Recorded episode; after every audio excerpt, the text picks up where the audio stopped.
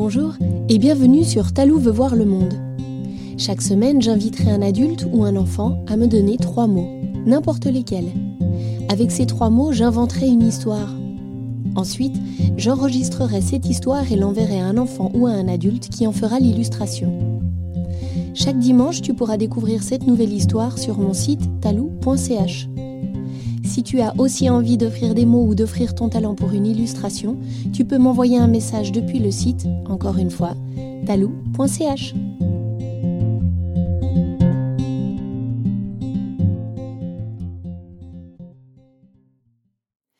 Pour ce septième épisode, je vous présente Luna, qui a 15 ans et qui habite à Genève.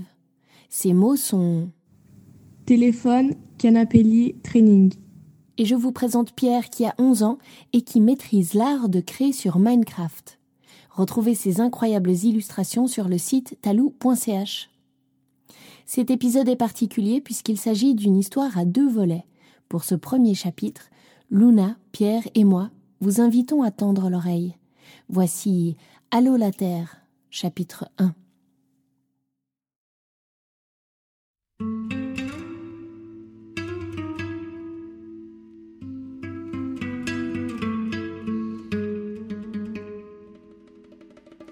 Dans un petit village roumain appelé Sitinbrou vivait un trio d'amis inséparables. Trois adolescents de 15 ans que les autres jeunes de l'école appelaient les trois planètes, parce qu'ils étaient tellement dans leur monde que seuls eux pouvaient se comprendre. Tout d'abord, il y avait Daria, avec ses grandes lunettes. Elle ne souriait pas beaucoup, c'était une fille sérieuse. Puis il y avait Irina, tout l'inverse. Elle avait toujours le sourire aux lèvres et toujours quelque chose à dire. Elle portait souvent un vieux training bleu marine qu'elle adorait. Et puis il y avait Sébastien. Il avait des cheveux bruns toujours en chenille et il aimait discuter pendant des heures avec Daria et Irina. Ces trois-là s'aimaient beaucoup, ils se connaissaient depuis toujours. Leur endroit préféré, c'était la vieille gare abandonnée. Juste à la sortie du village se trouvait une vieille gare autrefois utilisée par l'ancien réseau de chemin de fer. Mais depuis plus de dix ans, le réseau avait été transformé et cette jolie petite gare fut abandonnée. Le lieu était devenu poussiéreux et la nature avait repris ses droits en envahissant les dalles de béton et les murs extérieurs de verdure grimpante. Ici, tout tombait en ruine, sauf une vieille cabine téléphonique dans le hall d'entrée qui fonctionnait encore. Sous le couvert extérieur du vieux quai d'embarquement, Daria, Sébastien et Irina avaient ramené un vieux canapé-lit qu'ils avaient trouvé au bord d'une route. Ce vieux canapé-lit dans la vieille gare était devenu leur point de rassemblement. C'était leur coin, à eux, leur coin secret. Ce jour-là, un vendredi soir d'été, les trois amis s'étaient retrouvés avec leur pique-nique et ils grillaient quelques saucisses dans un feu qu'ils avaient fait près des rails. Tout en reparlant des cours de la journée, le téléphone de Daria se mit à biper c'était sa batterie. Elle était vide et son téléphone était en train de s'éteindre. Ça tombait mal, elle devait justement appeler ses parents pour leur dire à quelle heure elle rentrerait à la maison. Pour rigoler, Sébastien lui dit Appelle-les depuis la cabine téléphonique, comme dans l'ancien temps. Daria trouva cette idée rigolote et décida d'essayer d'appeler ses parents de cette manière. Ses deux amis l'accompagnèrent pour voir si la cabine fonctionnait toujours. Daria entra dans la cabine, décrocha le téléphone. Elle commença à composer le numéro 0, 5, 0, 1, 2, 0, 2, 0. Et soudain, comme par magie, Daria fut aspirée par le combiné de téléphone et elle disparut à l'intérieur. Irina et Sébastien se regardaient, puis regardaient le téléphone, puis se regardaient encore, et soudain c'était la panique. Ils se mirent à appeler Daria Daria puis Sébastien s'adressa à Irina. Mais qu'est-ce qui s'est passé? Tu l'as vue comme moi, n'est-ce pas? Elle est partie dans le téléphone, non? Oui, il me semble bien, c'est ce que je crois avoir vu en tout cas. Oh, que faire? Il faut appeler la police. La police? dit Sébastien. Et tu crois vraiment qu'ils vont nous croire si on leur dit que Daria a disparu aspirée dans un vieux téléphone abandonné? Oh, Ils vont nous prendre pour des fous? Non, on doit se débrouiller tout seul. Tous deux restèrent là à réfléchir, sans se parler pendant un long moment. Puis Sébastien proposa Et si nous refaisions le numéro que Daria avait composé? Peut-être qu'elle réapparaîtrait. C'est quoi le numéro de chez elle? Irina répondit 05 01 2020. Sébastien prit le combiné de téléphone et composa le numéro. À son tour, le voilà qui disparut en un éclair. Irina écarquilla les yeux. Elle était seule et ses deux amis avaient disparu dans un téléphone. Machinalement, elle prit le combiné et composa le numéro de téléphone. 05012020 et pchit! À son tour, elle disparut. Elle réapparut dans une autre cabine téléphonique, dans un tout autre endroit du monde. L'endroit ressemblait à une sorte de désert rocailleux rouge et orange.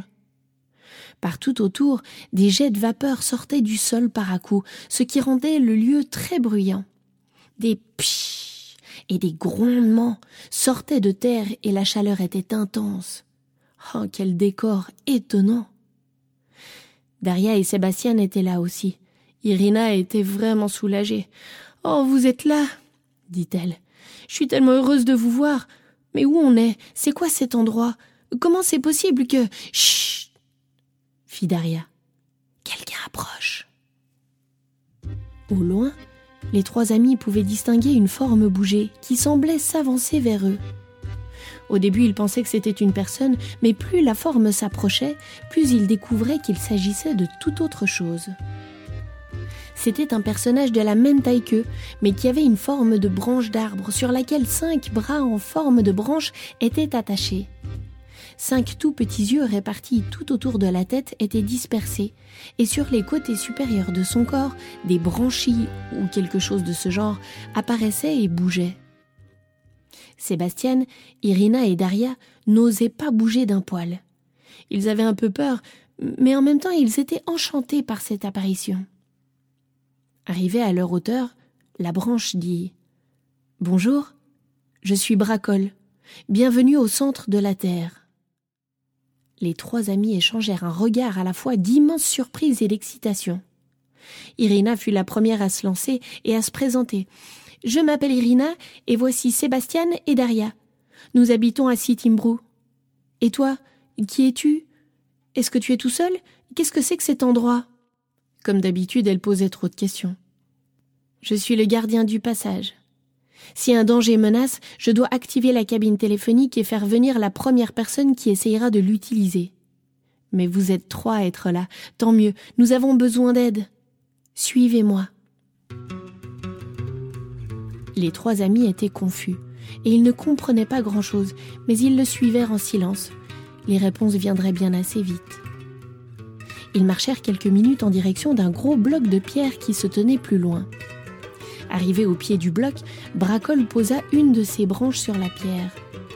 Immédiatement, la forme d'un cercle se dessina sur le rocher et une porte s'ouvrit. À l'intérieur, un escalier en colimaçon descendait très profondément dans le sol. Toujours en silence, les trois amis et Bracol commencèrent à descendre les marches, l'une après l'autre. Au fond de cette longue descente, ils arrivèrent dans une grotte. Il y faisait très très chaud et très humide.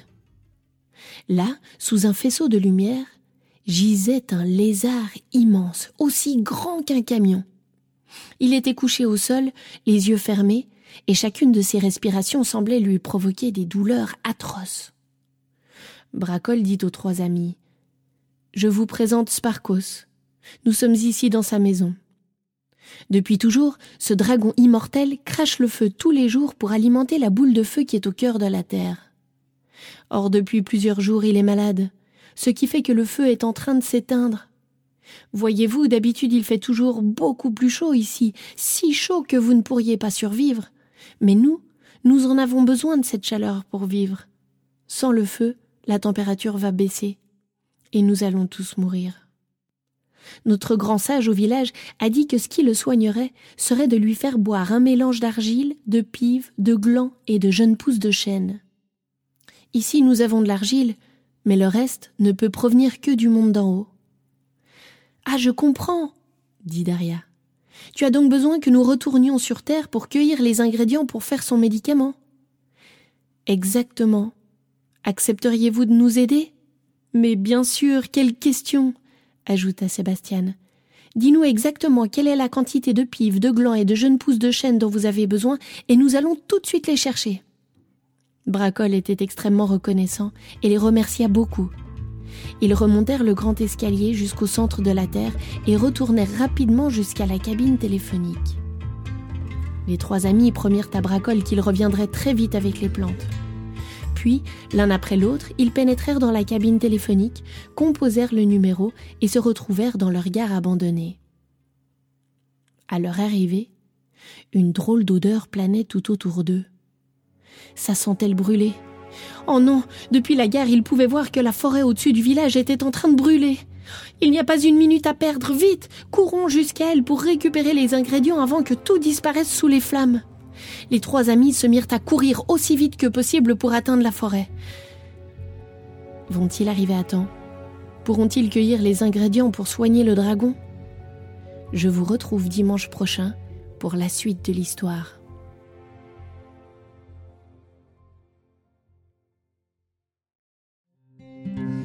Et voilà, l'histoire est finie pour aujourd'hui.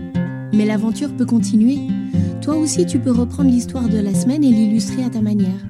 Tu auras peut-être envie d'en faire un dessin, une chanson, une pâtisserie, une danse. Enfin, tout est possible, alors laisse-toi aller à ce qui te fait plaisir. Je te rappelle aussi que tu peux offrir des mots ou offrir ton talent pour une illustration. Tu as juste à me laisser un message sur le site talou.ch. À la semaine prochaine pour une nouvelle histoire de Talou veut voir le monde.